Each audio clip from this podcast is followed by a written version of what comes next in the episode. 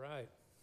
You know, I had this uh, thought the other day. Uh, I heard about it, heard this thought. Somebody put it this way that uh, whatever you're going through in life right now, whatever season you're in in life right now, it's just a chapter. It's a chapter, it's not the whole book. Um, I thought that was pretty interesting.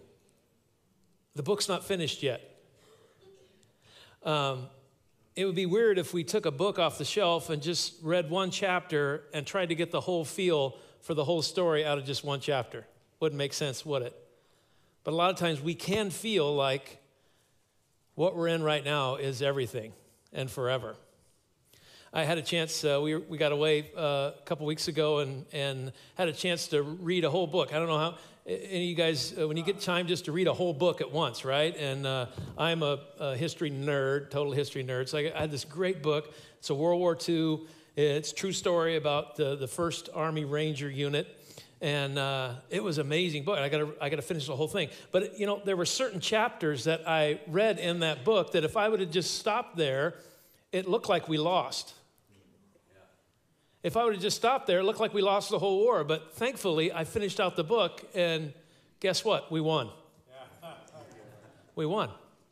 Or how about this? You ever look at somebody's life and say, man, I wish I could have what they've got? I wish I could have the job that he's got. I wish I could have the family that she's got. I mean, I wish I could have the marriage that they've got. And, you know, we, we, we look at people and we want kind of what they've got. Or I'll, I'll just be honest about sometimes I'll look at another pastor and say, man, I, I wish I could be like him. I wish I could be like her. I mean, look at that amazing influence. Look at that amazing church they're part of. And just like that, a lot of times we're looking at someone's chapter. We're not looking at the whole thing. We're looking at a piece of their life. You may look at the current chapter and say, I want that, but you haven't read the previous chapters in their life that might be entitled Private Sacrifice or maybe Overcoming Insecurities. Or maybe you might not see the chapter that was titled Heartbreaking Loss or the chapter that said My Spiritual Doubts. We got to be careful when we, when we look at one person, we look at one thing, or even in our own lives and we're judging everything. Man, this is just a chapter, it's not the whole story. And today I want to go back and show you from one of the chapters in Ruth, the book of Ruth, and some principles. And today I really want to focus on the fact that the decisions that you make today will determine the story that you tell tomorrow. The decisions that you make today will determine the story you tell tomorrow. We're going to talk about choosing your next chapter. Now, we took a couple weeks break because we were in the book of Ruth for a couple weeks.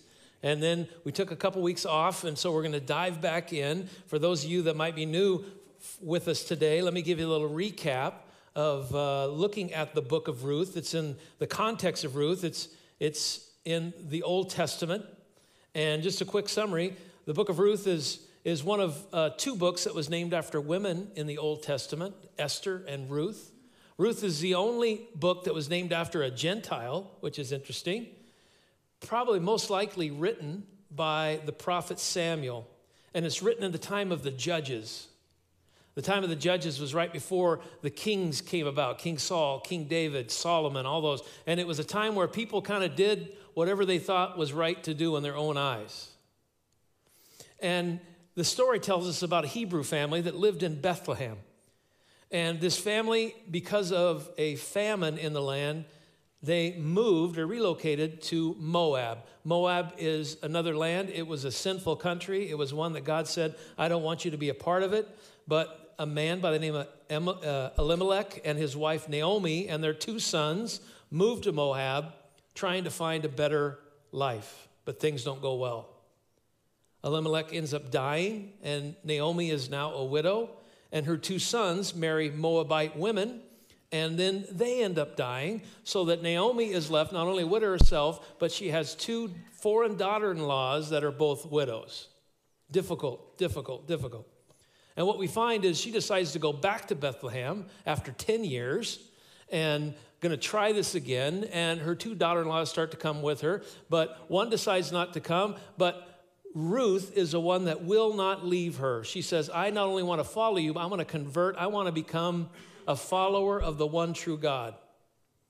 And so they come back from Moab without many resources, without much hope, really. And Ruth begins to work.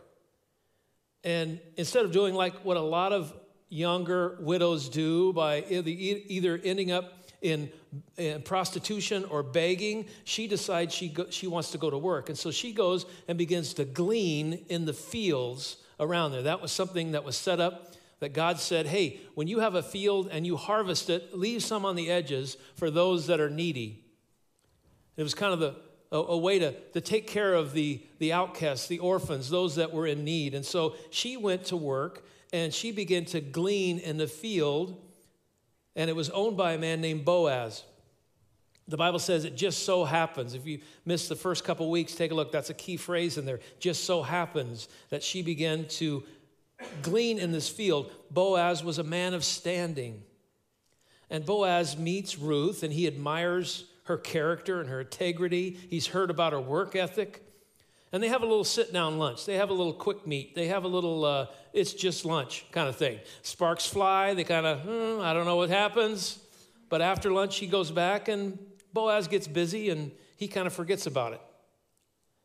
And so, with a little encouragement from her mother in law, the story goes that she goes and she basically lets Boaz know, if you're interested, I'm interested. Nothing immoral happens here, but the Bible says she goes in while he's sleeping and uncovers his feet, and you know, men hate cold feet. So, uh, so he awakens, and like I said, nothing immoral happens, but that was just a sign to say, hey, if you're interested, I'm interested, because he was what was called the kinsman, kinsman redeemer. It's interesting, interesting phrase that we see in the Old Testament. We don't think about that much. But a kinsman redeemer was a family member who would protect a widow and provide for that widow. If a family member's the closest to the dead husband would step into this very important role and he would help make sure that she was cared for and that her husband's property was protected to be saved so it could be passed on to his children or the children of the kinsman redeemer. And so it was this that Boaz was. He was her kinsman redeemer. And so he wants to help. He wants to step into this role. He said, I'm going to do this, but there's a slight problem because he knows the family line and he knows where Ruth's former husband was. And he said, There's somebody that's closer to him than me, and we've got to check with him first. I've got to go find this guy. I've got to work out a deal, and I've got to find out how we're going to make this work. And to make this happen, we're going to see three things in this chapter right here that needed to take place. And what he needed was the providence of God, strategic planning, and powerful prayers. So let's start off with the providence of God. Let's start with that one. What is the providence of God? Well, we've defined it in the last message we did. The providence of God is whenever God uses natural circumstances to bring about supernatural will his supernatural will. And because when you look at the book of Ruth, oddly, there's no, there's no overt miracles. We don't see any parting of the Red Sea. We don't see any blind eyes opened or anything. But we do see the providence of God moving through natural circumstances to bring about his will. To bring about his will. And so in chapter 4 of Ruth, chapter 4, verse 1, it says this Boaz went to the town gate and took the seat there.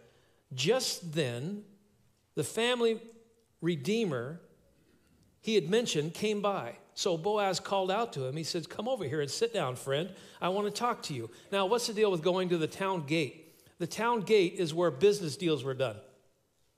The town gate is where you would meet and you would negotiate deals. If you had a business with someone, that's where you would meet. That's where the elders would gather.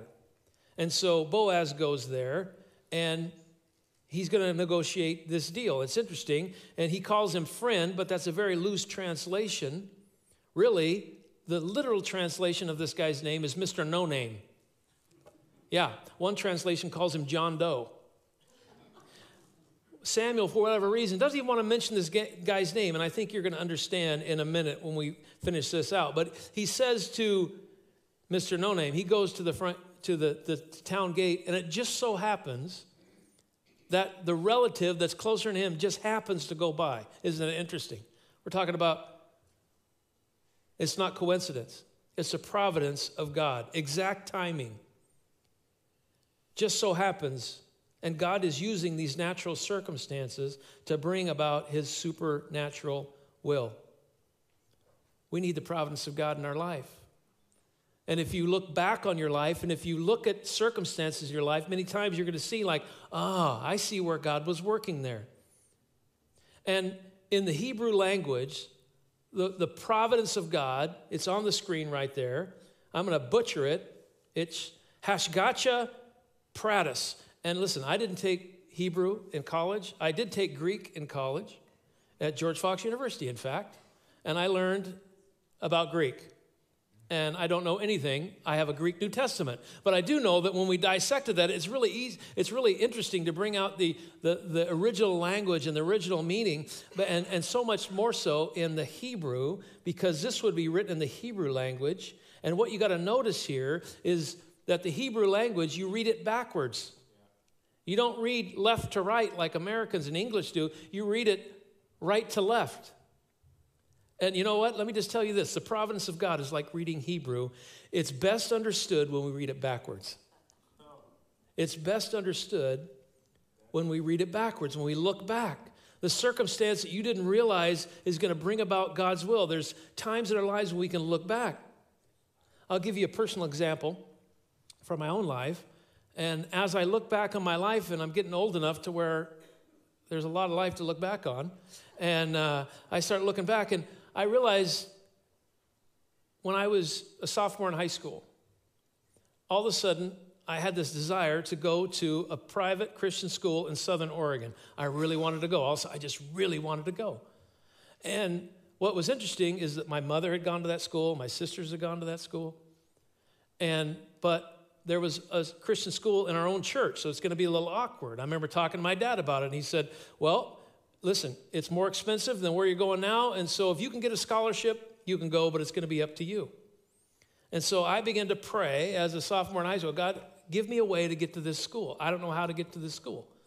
That very week, the president of that school ended up in our town, visiting mutual friends and visiting my parents. Just so happened. He had never visited before, and to my knowledge, they never visited since.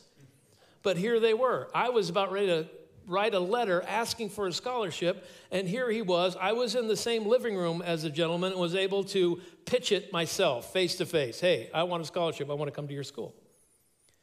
And interestingly, it worked out. I went to the school, had a great experience, and I got to play basketball on a basketball team. The older I get, the better I was. And we had a tournament, a Christmas tournament, where we drove up from we were south of Roseburg. We drove up to Portland for a Christmas tournament, and we stopped at George Fox University and used their facilities as a practice facility. My coach and his wife were both George Fox graduates and told us all about the school. It's the first time I was ever on the campus. And here we were playing basketball.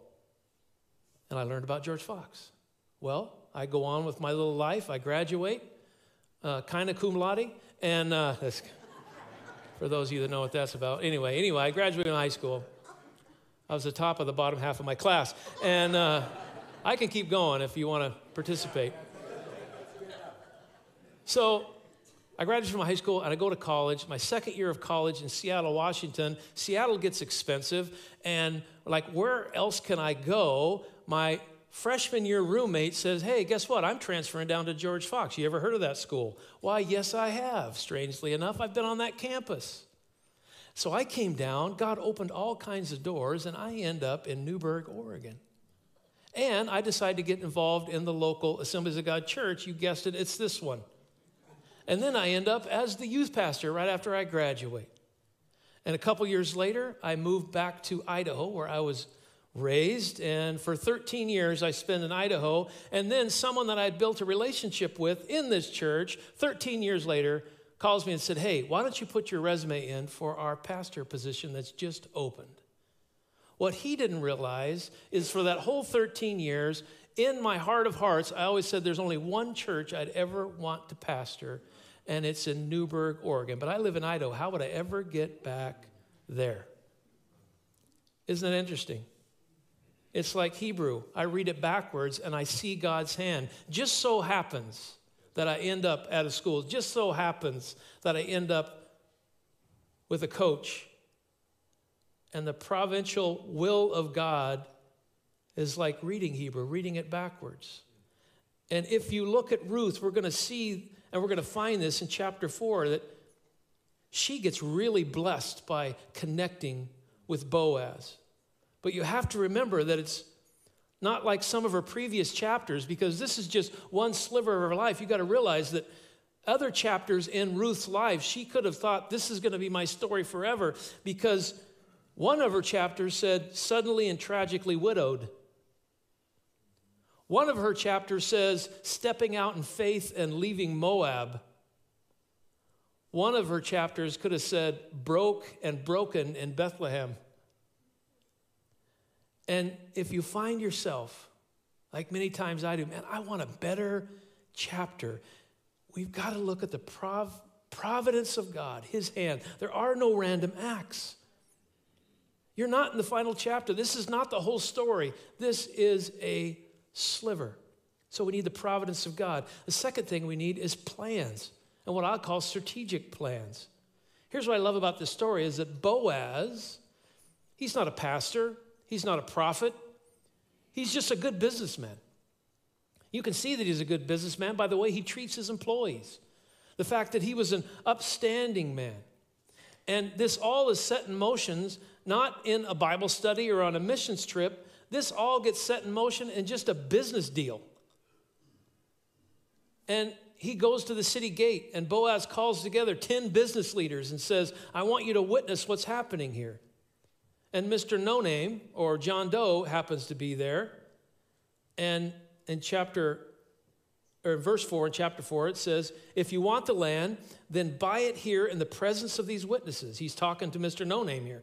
But if you don't want it, let me know right away, because I am next in line to redeem it after you. And the man said, All right, I'll redeem it. He wants the land. Why? Because it's pennies on the dollar. This is a great thing. I'm going to gain some land. But then Boaz says, Oh, and by the way, the land comes with something else two widows. Yeah, one's a Moabite and one's a cranky mother in law. True story. Boaz says, Oh, of course, the purchase of land from Naomi also requires that you marry Ruth, the Moabite widow, that she might have children who will carry on her husband's name and keep the land in the family. And you know what John Doe says? This is why Samuel doesn't even give him a name, because he says, Whoa, whoa, whoa, back up. I don't want that kind of deal.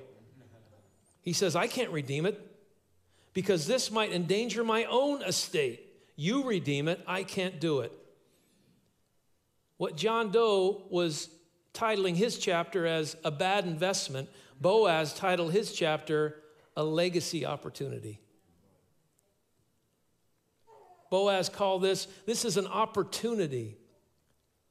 And Boaz had the insight that John Doe never had. And he had a plan, and he wanted to work that plan.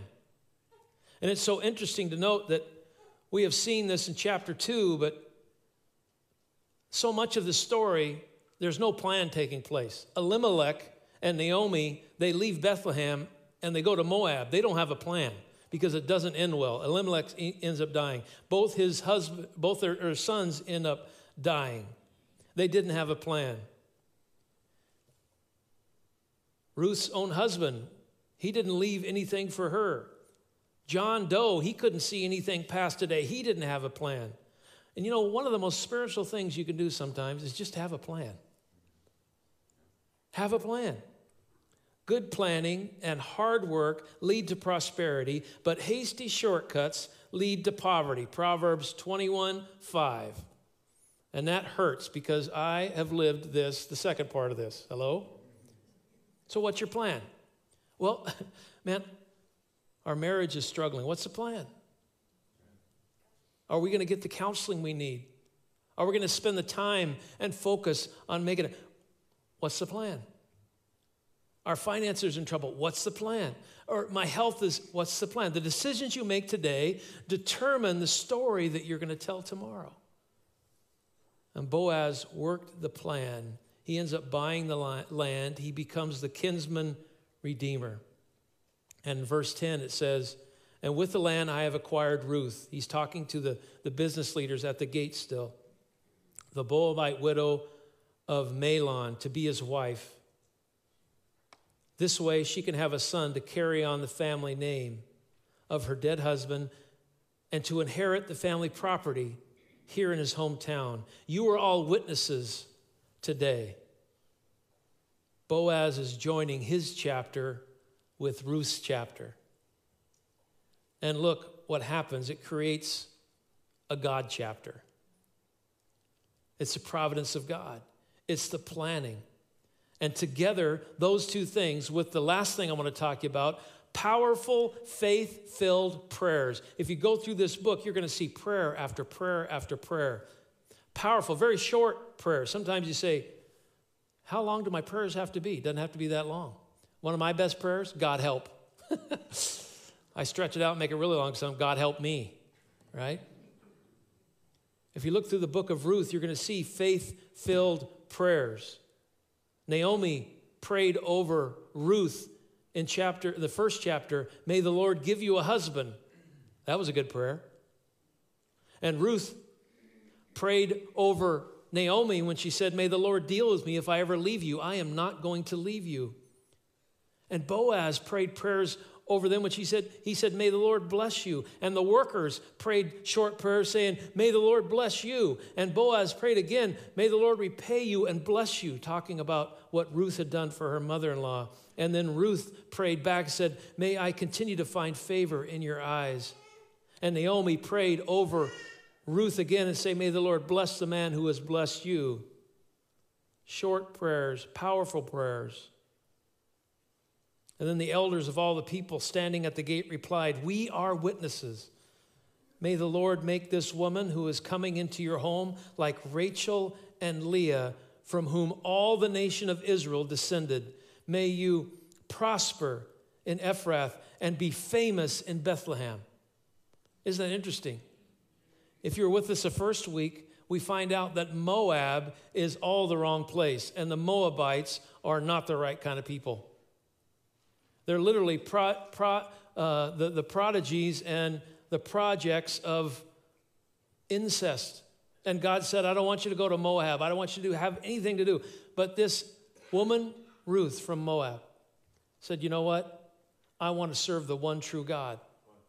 I want to know the God of your people. I want your God to become my God. And listen to this prayer. You talk about a powerful prayer. May the Lord make this woman, Ruth, a Moabite woman who turned to the God of Israel, may he make her like the women of the nation of Israel. May you become famous in Bethlehem. I don't know about you, but it just so happens we know somebody else that was famous from Bethlehem, don't we? His name was Jesus. And he's all over this book, he's all through this story if you can see the providential power of God, if you can see the strategic planning and the faithful prayers of people. Remember, providence is like reading Hebrew. You got to look backwards. I love looking at the story of Jesus, but if, you're, if you stop for a moment and look at the story of Jesus backwards, what's the story of Jesus? The story of Jesus is the gospel. For God so loved the world that he gave his only begotten Son, that whoever believes in him might have eternal life. You don't have to perish. You can have eternal life because of his sacrifice. And Jesus, who came and lived a sinless life on earth and taught his disciples about the kingdom and healed the sick and established the church, a church that the gates of hell couldn't even overcome. He was arrested and he was convicted by the religious leaders and he was crucified on the cross, literally paying the price for our sin. And he was in the grave for three days and then came to life and is in heaven now and prays for us, and he's going to come again. But what if we read that story backwards? Before Jesus prayed, It is finished, before Jesus says, Into your hands I commit my spirit, before Jesus died, before he was fulfilling God's plan. 2 Timothy 1 9 says this For God saved us and called us to live a holy life. He did this not because we deserve it, but because that was God's plan before the beginning of time to show us his grace through Christ. So, Jesus, born without sin, right? He's born from the Virgin Mary. And if we look back in the providence of God, we see that Mary gave birth to Jesus, who was called the Messiah. But where did that come from? Mary was engaged to what? A man named Joseph, whose father was Jacob. And if you look at Matthew chapter 1, you see the lineage of Jesus. And we look at things that Joseph, who came from Jacob, and his father's name was Matthew, and his father's name was Eleazar, and his father's name was Eliud, and his father's name was Achim. His father's name was Zadok and Azor and Eliakim. And his father's name was Zerubbabel. That's a good one. And his father's name was Shealtiel. And his father's name was Jehoiakim. And his father's name was Jehoiakah.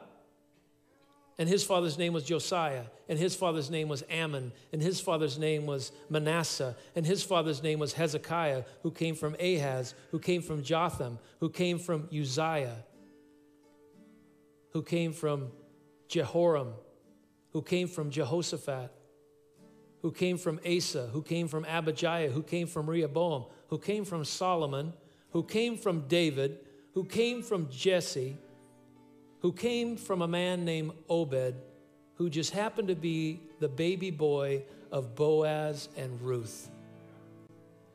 When you look backwards, you see the providential will. God was up to something. He took somebody that had no business being there and put her right in the middle of the chapter and brought the very plan of Jesus. Jesus working every single moment, pointing towards your opportunity that we celebrated today. We celebrated communion, saying, The work of Jesus that was done in my life was put into plan. Listen, whatever chapter you're in, let me just tell you, God is in that chapter with you, even though you might feel very alone. He's still working. It's not the whole story.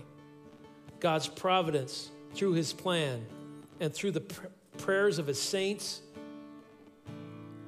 God offers us salvation, not because we deserve it, but because it was his plan from the beginning. So when you think about your next chapter, I'd kind of like to be in 2024, I'd kind of like to open a new chapter in the book of my life. I want a fresh chapter. I'm going to need the providential hand of God. I'm going to need some plans being put into place. I'm going to need to pray some powerful prayers. I'm going to need God working in and through my story. I'm going to have to let God direct my steps. And we need to pray God, we need your guidance, we need your power, we need your wisdom. And all together, God's going to help us open up a fresh chapter. And we see this here in providence and planning and prayer. And we see God take somebody that shouldn't be there, that doesn't deserve it, and puts it right in the middle of the whole story of eternity. And I got to, that's your story. That's my story. I got no business being here. God took me and put me right in the middle of the story of eternity. I might be living a chapter that I don't understand at this moment, but this story's not done yet. I might feel like I lost the battle, but guess what? The end of the uh, end of the book, we win the war. Hello? That's what we learn.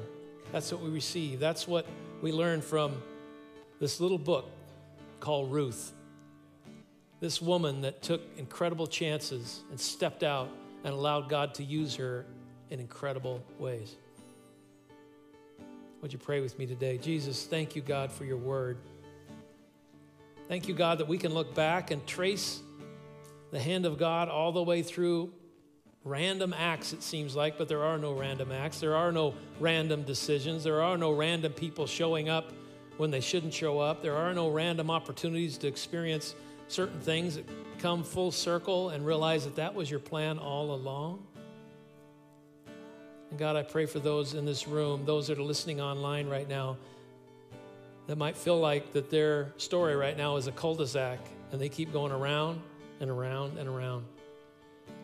Or maybe they feel like they wish they were somebody else or live in somebody else's story. But God, you have a fresh chapter. You have something new if we lean into you, if we put our life into the hands of your providential power and, and we're willing to, to plan and pray and to say courageous prayers like, God, use me. God, change me. Maybe the most courageous prayer God, forgive me, change my life. God, help me to line up with what you want. Help me to see your story in my story. Thank you that the book is not finished. And there'll be a day, one day, when I can look back and see. But right now, in faith, God, help us to lean into your story. In Jesus' name. Maybe you don't have a relationship with Jesus today. I just want to encourage you. It's, it's significant, it's important. And I'm not going to say it's easy. It's never easy to say, I want to turn my will and my life over to God. I'd like to say that once you come to Jesus, all your problems go away and you immediately start a new chapter and, and it's all beautiful and sunshine. But that's not accurate. Sometimes coming to Jesus makes your life a little bit more difficult, but here's what I can tell you you'll never be alone. He's going to be with you. And it's God who says, I'll never leave you or forsake you. It's God who said, even though your mother might forget you, I will never forget you. It's God who said, I've got your name carved in the palm of my hand. I've got a plan for not only you, but for your story because I'm going to blend it with my story, God says. And it's going to be a powerful thing that you won't believe the ending. Father, I pray for those that are saying courageous prayers right now. Maybe it's just short prayers. God, help. God, forgive me. God, honor those prayers today. God, for other of us today that just might not understand the chapter, God, I pray that you would give us the faith to see that you're the one that finishes the book, that you're the one with the pen in his hand. And God, I pray that you would continue to write our story and help us to see your hand, your powerful hand through it, and help us to be grateful for it. In Jesus' name, amen. Amen. Wow. One more week in Ruth, and uh, she's quite the lady, and Boaz is quite the guy, and I love learning from it. I love learning from it. I love seeing how it's right where I need to be. Sometimes I'm just going to preach myself a sermon and you guys can just listen in. Isn't that good? Yeah. I'm going to invite a couple of the board members to come right now. They've told me to do this, so I got to obey them. And uh, always so obedient. Appreciate yeah. that. um, I don't know if you all know, but uh, just a month ago, Pastor Dave celebrated his 20th year of being the pastor here at Family Life Church.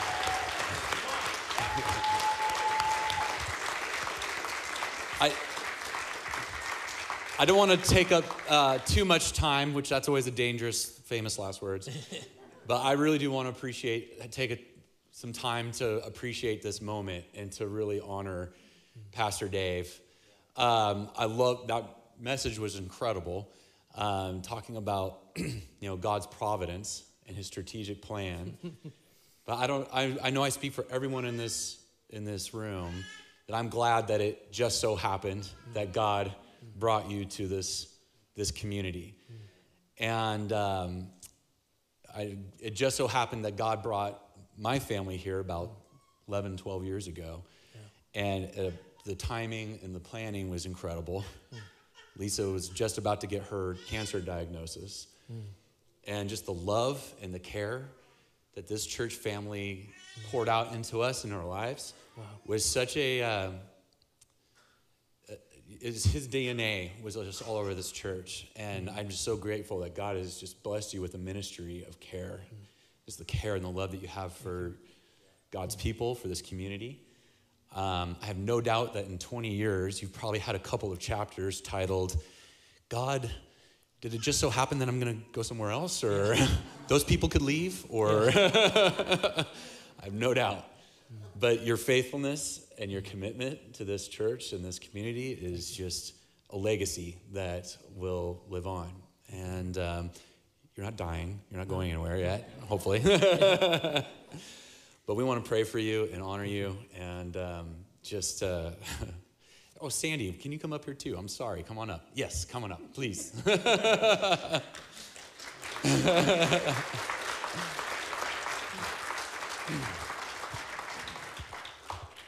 you go. you only... are a critical part of this whole thing too. But God, I just, uh, you, I just thank you so much for this couple. Thank you, God. God, just pour out an incredible measure of your grace on them and your their, and strength to get through those chapters that we would rather not, that we'd like to skip to the end of. Yes, God. And God, just the grace to give thanks in those chapters where you just go, wow, thank you for the victory. Thank you for the blessing. Thank you for what you've done. God, I just know there is going to be a line miles long of people that will come up to Pastor Dave in heaven and thank him for the ministry and the faithfulness, God. And Lord, I just know you have many more years of service for him and blessings that you're going to pour out through him. And God, I just pray as a church family that we would continue to pray for Dave and Sandy, to bless them, to encourage them to always look for opportunities to let them know just what they mean to us and for how grateful we are that they said, Yes, Lord, we will serve. We will be a light in this community. We thank you, Jesus. Amen. Amen. Amen. All right. Thank you so much. So we just want to give them a, a card and a gift. And if you want to just show them your appreciation as well, you're welcome to. You can you. Uh, drop like a, an offering at the at the Connect desk after service, and we just uh, thank you. So wow, thank right, you so much. Thank you so much.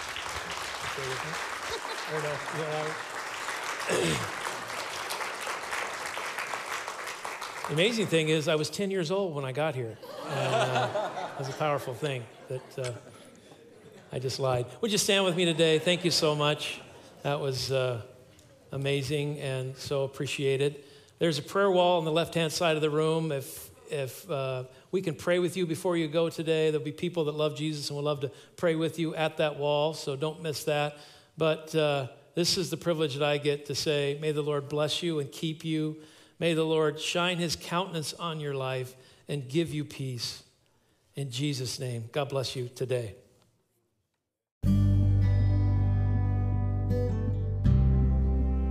Hey guys, this is Pastor Dave. I just want to say thank you for joining us today for this podcast. You know, at Family Life Church, our vision is to create a safe, authentic environment where people connect with Jesus, and we don't believe it's an accident that you joined us today. You know, if this message meant something to you, we would love to hear from you. You can connect with us on our website at myflc.org, or you can also find us on Facebook and Instagram at Family Life Church Newberg. And I invite you to subscribe to this podcast and you can listen regularly. And I just want to say thank you and God bless your week.